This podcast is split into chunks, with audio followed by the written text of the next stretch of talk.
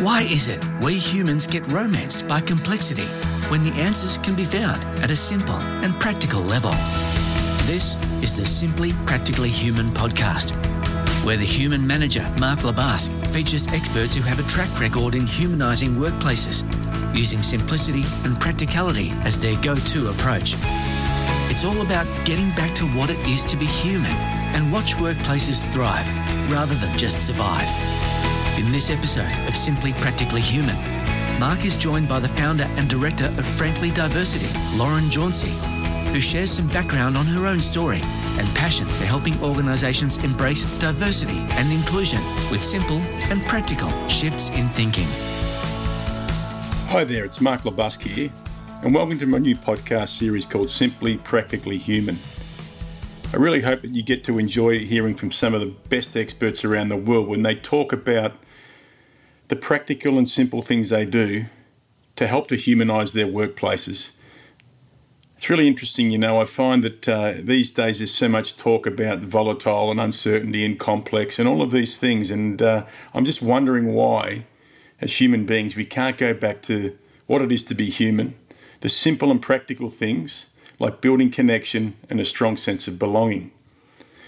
So, when I thought about this podcast, I asked myself these three questions why this, why now, and why me? So I just thought I'd share a little bit about that before we move into our first episode with the amazing Lauren Jauncey. So, why this podcast, Simply Practically Human?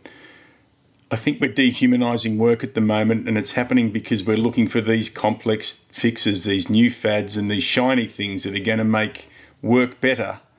And we've moved away from what it is to be human beings, and that is to build that connection and belonging that I spoke of before.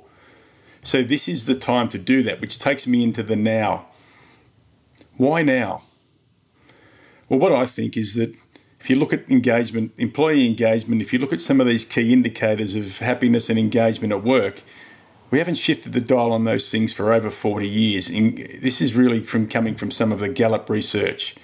So, this is the time right now to look to bring things back to using some of the simple and practical things we've done as human beings to build better engagement and ultimately better connection and belonging.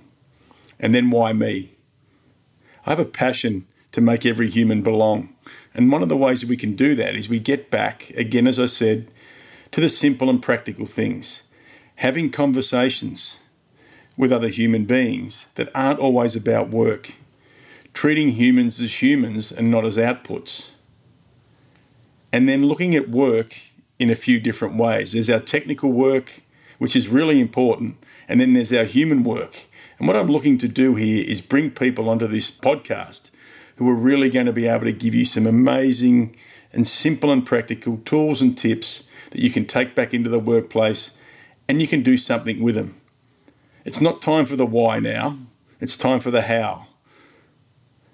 So, this is what I've really thought about as I've started to construct my ideas around the Simply Practically Human podcast. I hope you enjoy it.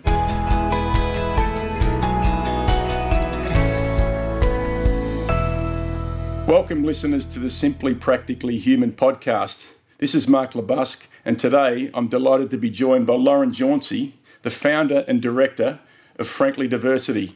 Hey, Lauren, thanks for joining me.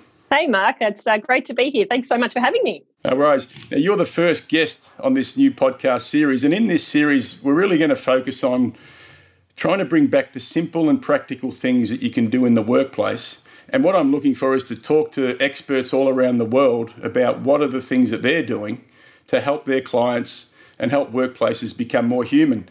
Now, Lauren, your background is in diversity and, and helping organisations in diversity and that inclusion space. And before we get into that, I reckon my listeners will be curious to know a little bit about your backstory and a little bit about you as as Lauren. So if you wouldn't mind sharing, that would be fantastic. Yeah, sure, Mark. I currently live in the beautiful Hobart, Tasmania. So this is actually my home. I, I grew up in, in Tasmania before moving to Melbourne, where I started my career uh, at PricewaterhouseCoopers. And then I moved across to Australia Post.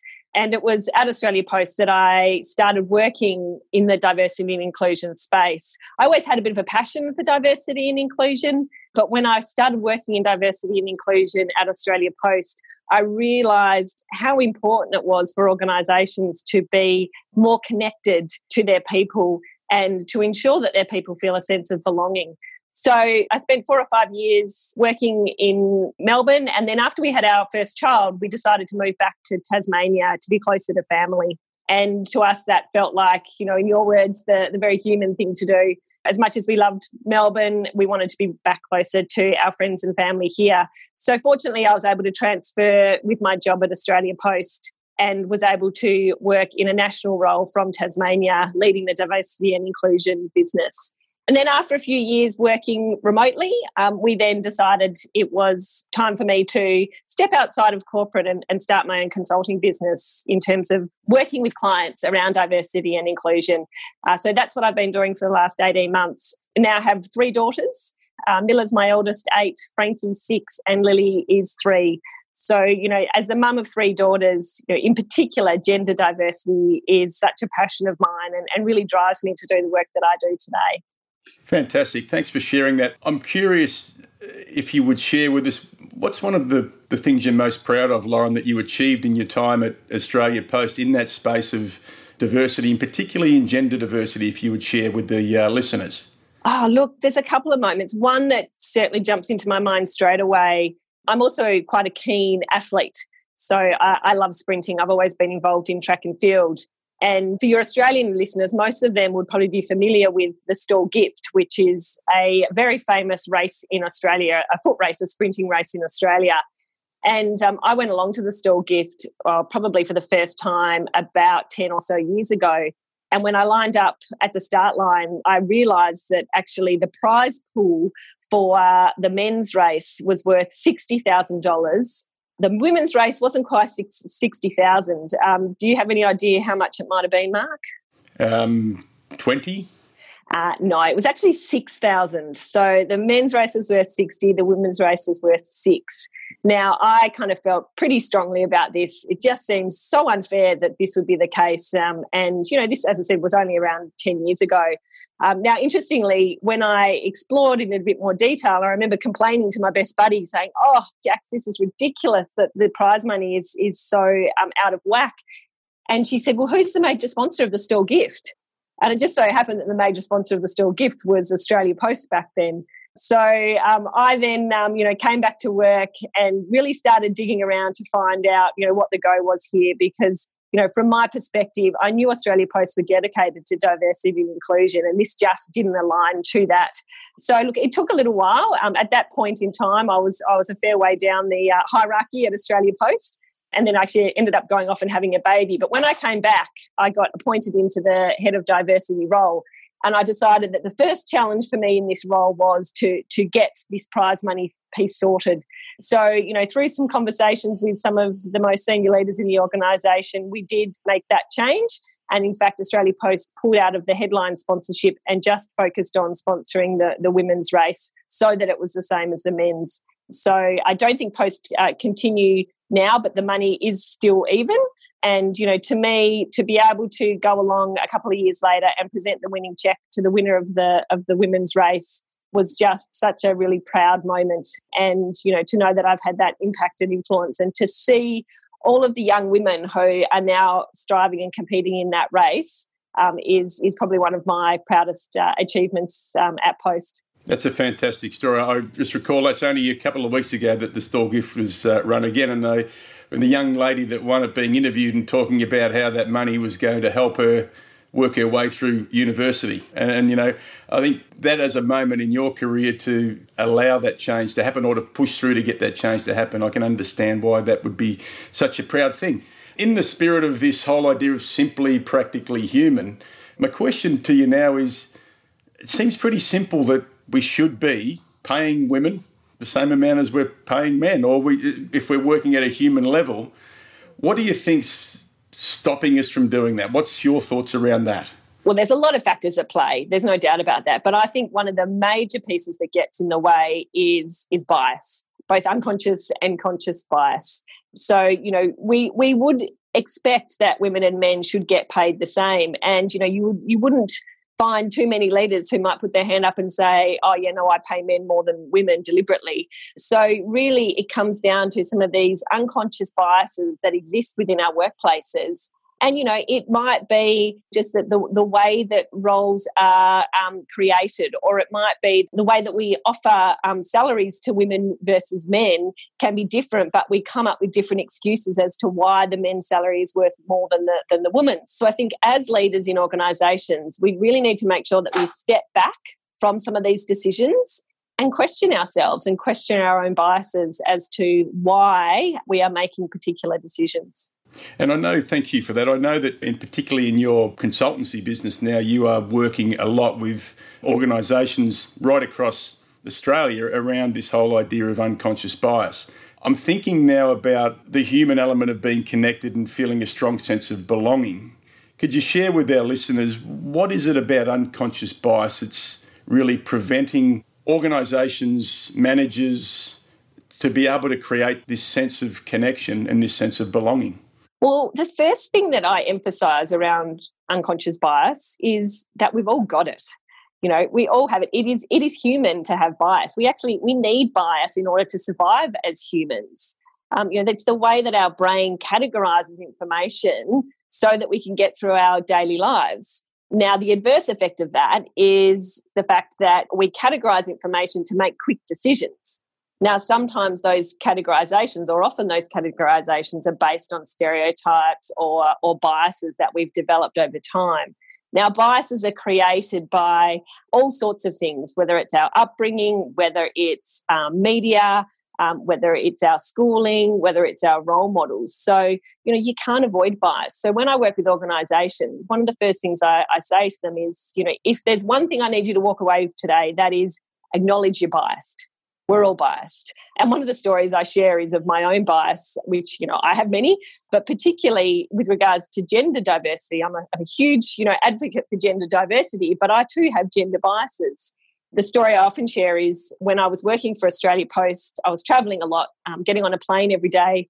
And there was one particular day I'd been in Melbourne and actually facilitating a women in leadership program.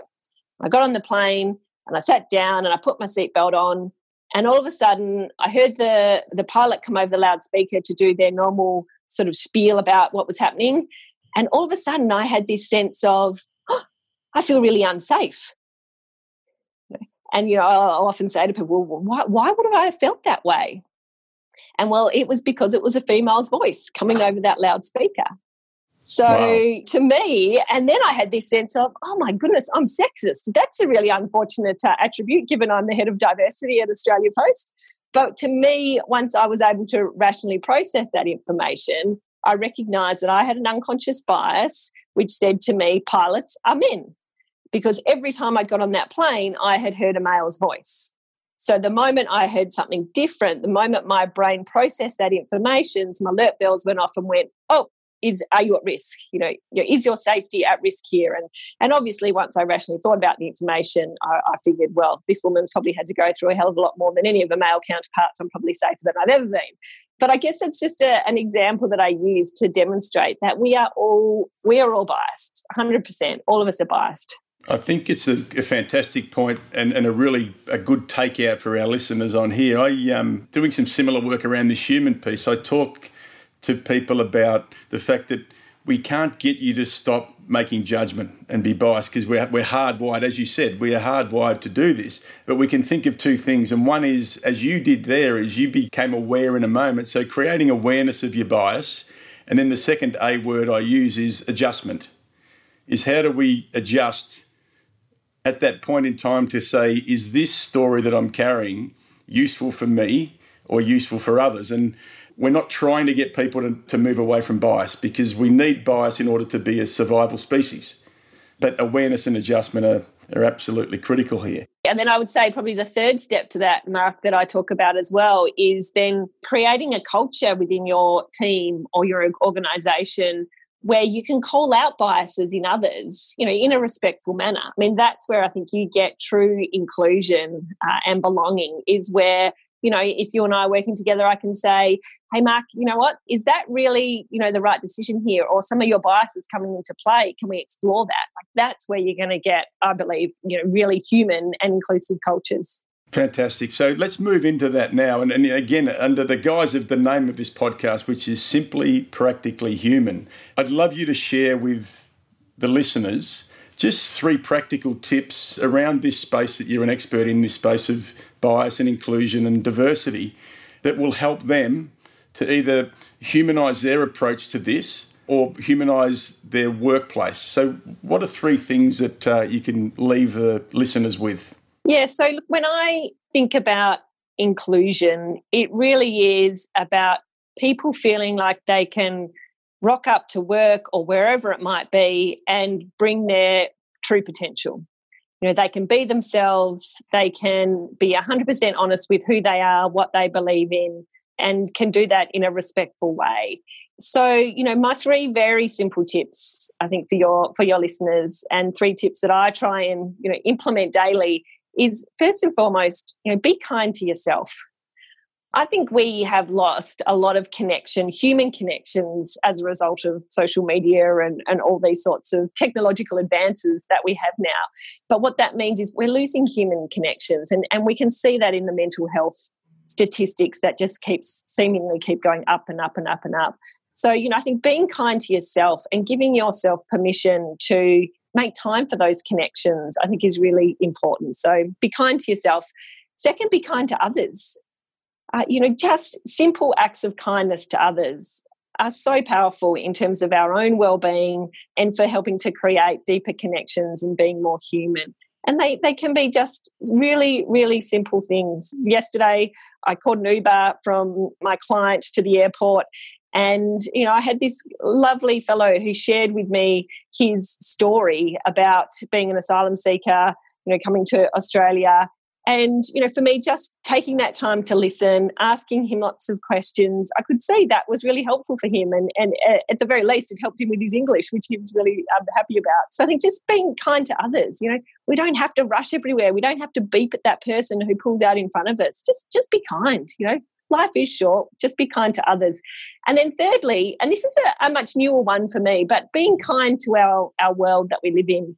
I've never had a huge focus on environment, I must say, but I feel like over time and in the last few years, and particularly, I guess, having three kids, we live in such a huge consumption society and I think, you know, we need to strip that away and focus on the things that are just 100% important to us. And we need to make sure that we are striving to leave this world a better place than what it was when we came into it. So being really conscious of, of our environment and how we can help save our environment and ensure that you know, we're leaving this world in a, a, great place for our future, you know, grandchildren and so forth is also a critical one. So it's all around kindness for me, Mark. Fantastic. And again, like this, the simplicity and practicality of that is. Uh, and, and you said it before, and, and I think our listeners will relate to this, is this busyness that we've created. And busyness starts to fuel complexity. We've got to find what's the new fad? What's the new way of doing things? And, and you know, from what I've heard you talk about now, stripping it back to a word, which is kindness, will help us to make people feel like they're included, which will drive connection and ultimately a stronger sense of belonging. So, thank you very much for sharing those simple and practical tips. I am sure, given what you've just talked about now, our listeners will be very, very keen to know more about you and where they can find you. So, where can people find you, Lauren? Where's where's the best place to go to, to find more about you and what you do? Look, I think the best first place would be my website. Um, so, franklydiversity.com. Um, you can find out, you know, the sort of work I'm engaged in. Uh, you can find all my contact details there. I do have a social media presence. I must admit, I'm not that active on it. I have this kind of love hate relationship with social media, as many of us do. But I, I, you can certainly search for me on Instagram and Facebook on Frankly Diversity as well. But I'd say your best point of contact is my website, and then shoot me an email. I promise to get back to you because you know I think the work that we do around diversity and inclusion, and, and your work, Mark, around being human is so so important. So um, yeah, I'd love to have a conversation with any of your listeners who are interested in this space. Fantastic. Let me leave you with this last question. The opposite of simplicity is complexity. Um, just a few words for the listeners. Why have we made work and this relationship stuff and the human stuff, why have we chosen to make it more complex? What What are your thoughts on that? Mm. Oh, that's a really that's a really good question, Mark. I, I think relating back to what I talked about before in terms of how in every moment we we seem to be have this ability and accessibility now to technology and to information.